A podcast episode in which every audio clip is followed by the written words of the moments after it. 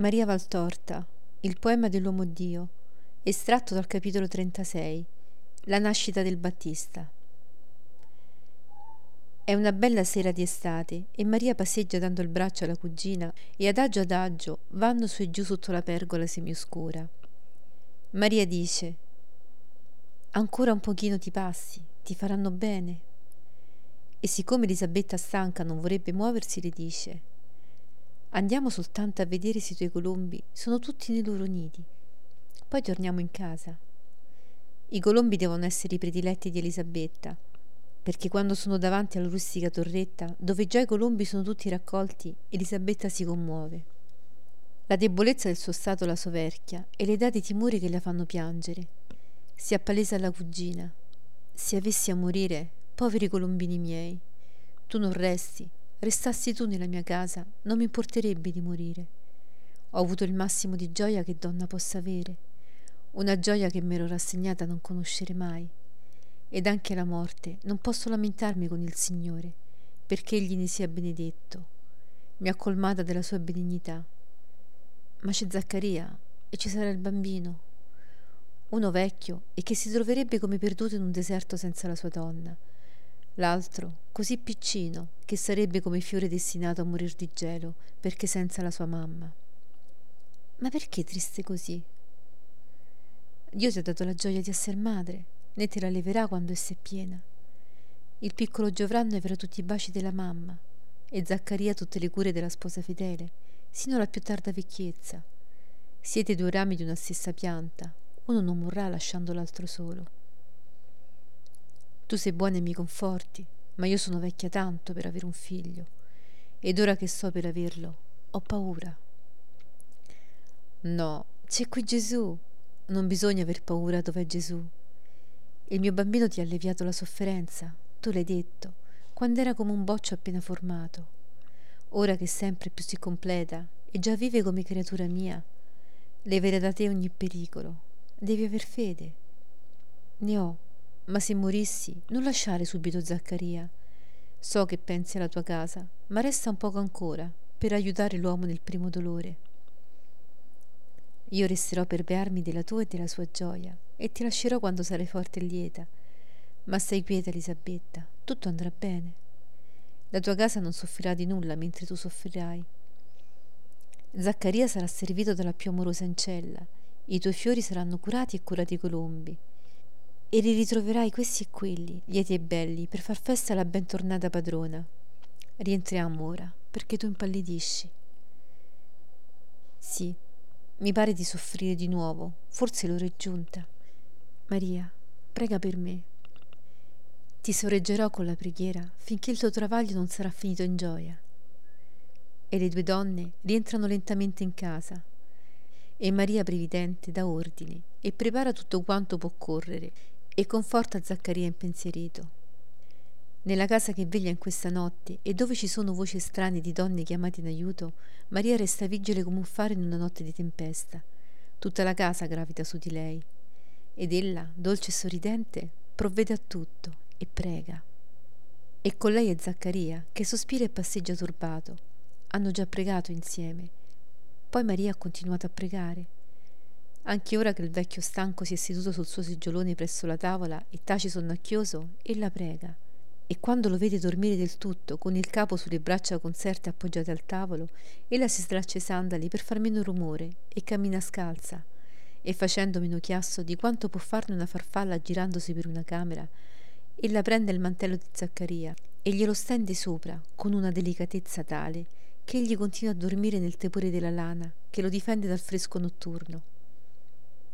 Poi torna a pregare e sempre più intensamente prega, in ginocchio, a braccia alzate, quando il lamento della sofferente si fa più acuto. Sara entra e gli fa cenno di uscire. Maria esce con i suoi piedi scalzi nel giardino.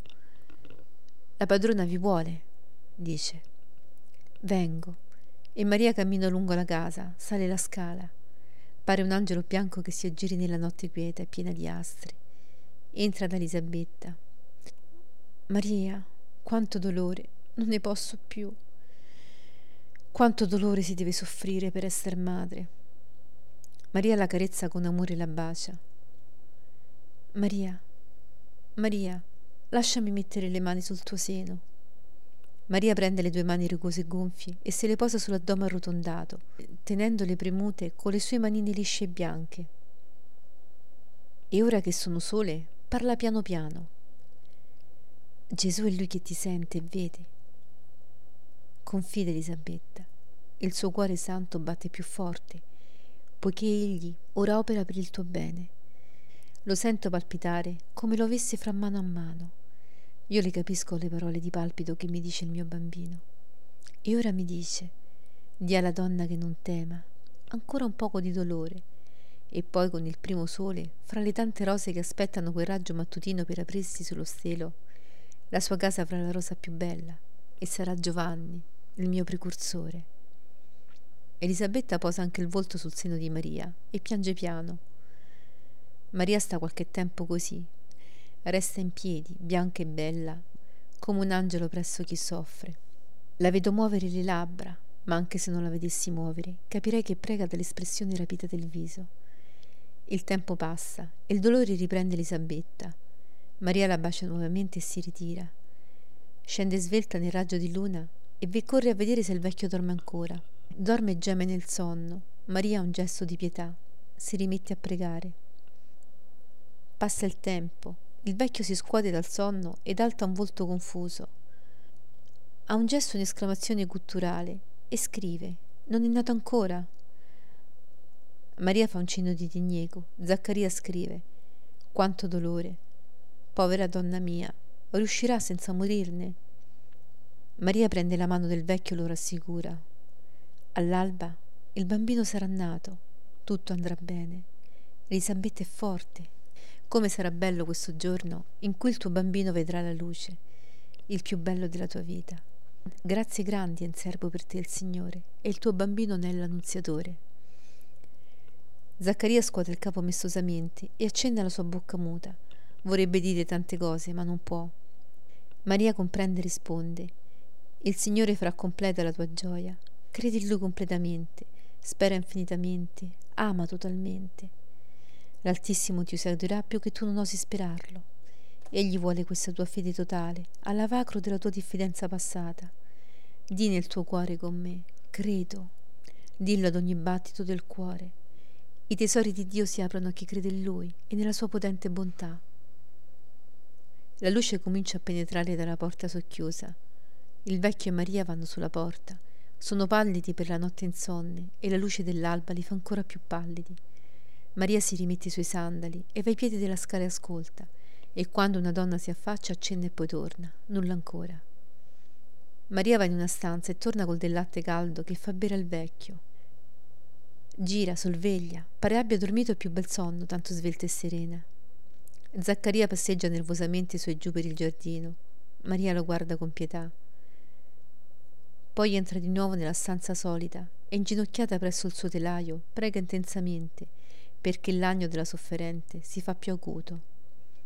Si curva fino a terra per supplicare l'Eterno. Zaccaria entra e la vede così prostrata e piange.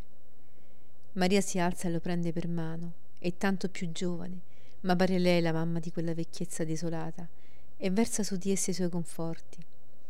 Stanno così l'uno presso l'altra nel sole che fa rosa l'alba del mattino e così li raggiunge l'annuncio festante. È nato, è nato, un maschio padre felice, un maschio florido come una rosa, bello come il sole, forte e buono come la madre. Gioia a te, Padre benedetto dal Signore, che un figlio ti ha dato perché te lo offra al suo tempio.